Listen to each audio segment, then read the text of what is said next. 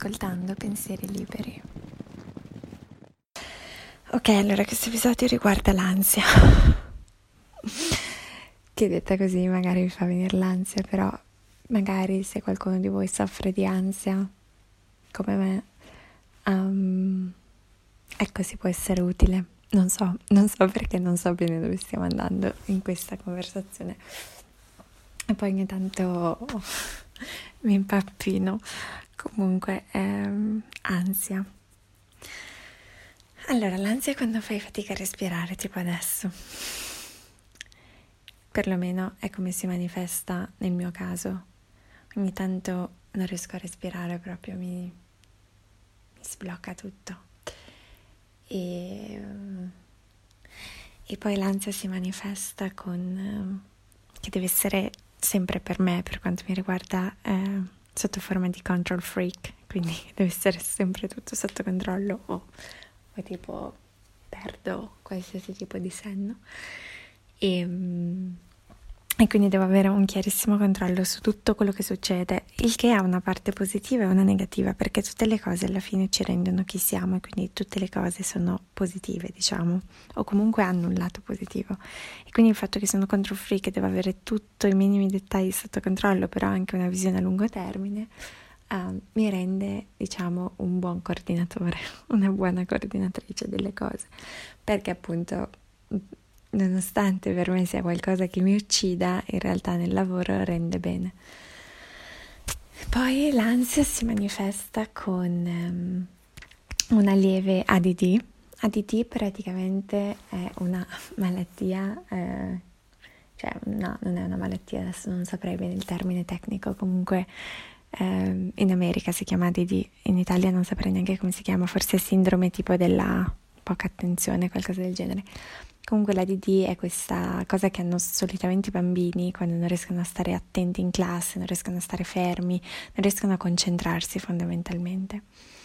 E ehm, ecco, la mia ansia si manifesta anche un po' lievemente con ADD, quindi mh, mm, a un certo punto nella mia testa ci sono 300.000 cose da fare e mentre ne faccio una dimentico totalmente um, quello che sto facendo, cioè quella una cosa, penso a tutte le altre 299, magari le faccio anche, però poi mi dimentico quella che stavo in realtà per fare e magari nel mezzo della notte mi viene in mente quella anche e quindi mi sveglio e la faccio.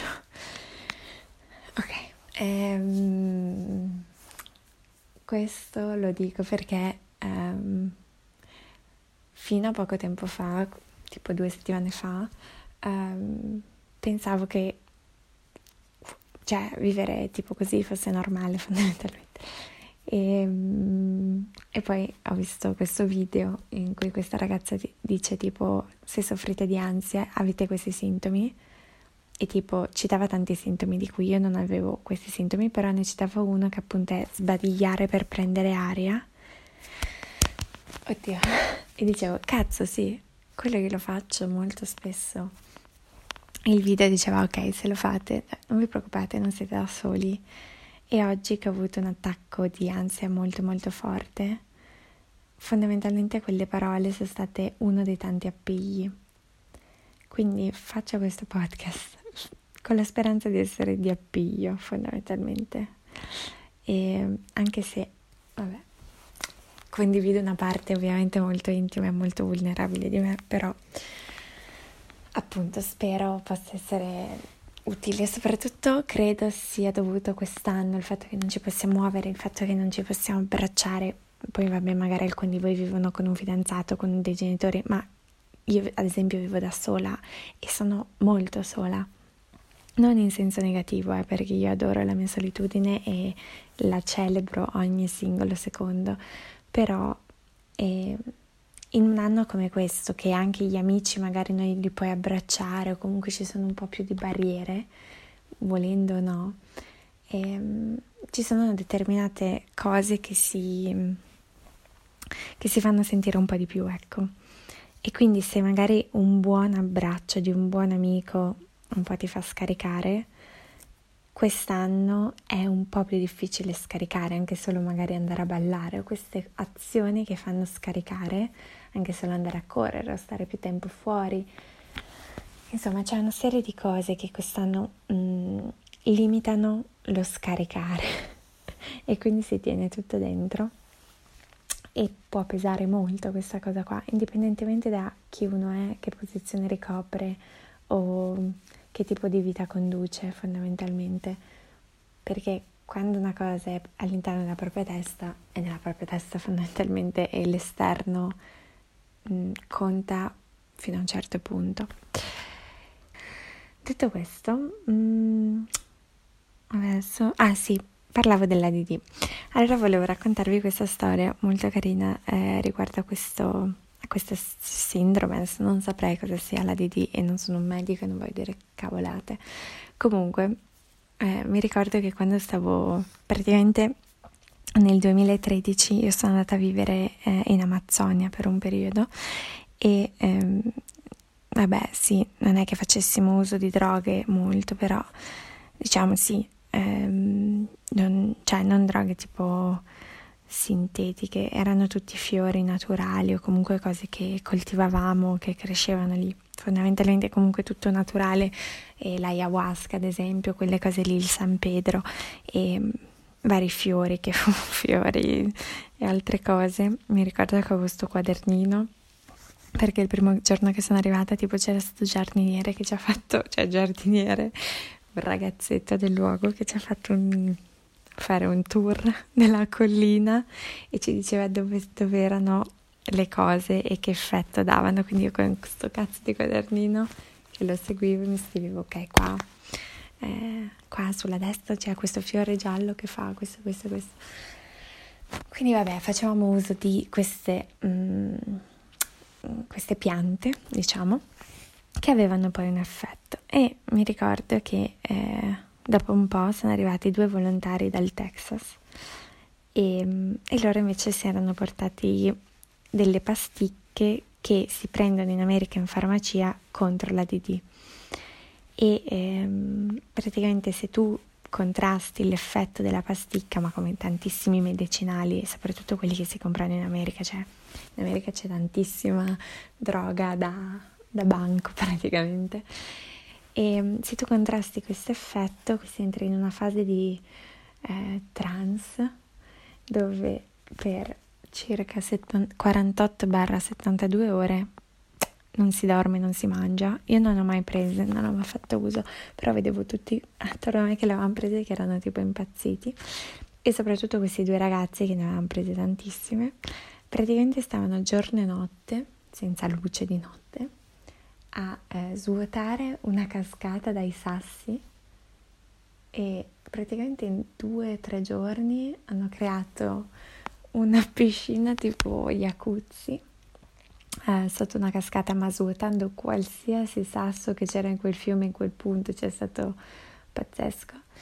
E um, niente, questo per dire che um, oggi, che sia stata un attimo molto male per stanzia, avevo, ah, ho sperato, devo essere sincera, ho sperato in uh, anche solo cioè che l'erba fosse legale in Italia, perché tipo in America, in California, quando uno vuole fare uso di erba, comunque c'è, va in farmacia, va dal medico, gli dice che cos'ha, tipo io gli avrei detto guarda io ho stanze qua, mi avrebbe dato una tipologia di marijuana che eh, non so sarebbe stata adatta per quest'ansia, quindi non qualsiasi. Io in Italia se chiedo a un ragazzo che tipo di erba fumi, non ha idea.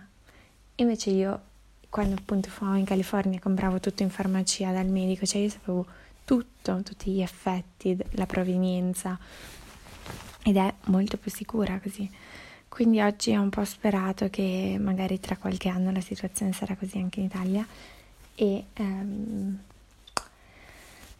sì, questo è quello che spero. Quindi adesso questo podcast praticamente è passato dall'ansia alla droga. Ok, vabbè. Sapete che avete visto che tipo in Oregon hanno approvato la, la droga, cioè anche la droga pesante, l'hanno tra virgolette legalizzata. Um, anche credo in altri stati del, degli Stati Uniti. e io sono felicissima di questo, anche perché, vabbè, sia per una questione economica ovviamente, ma quello non è quello che mi rende felice, intendo ovviamente l'hanno approvata anche per quello, quello che mi rende felice invece è un po' più la sicurezza di tutto, perché appunto, vabbè, io in America ho perso vari amici, mh, mm, due, mm, non amici stretti, però diciamo amici del mio allora fidanzato, ragazzo, ehm, per eroina, perché vabbè, loro erano del Kentucky, e in Kentucky è proprio lo stato dell'eroina.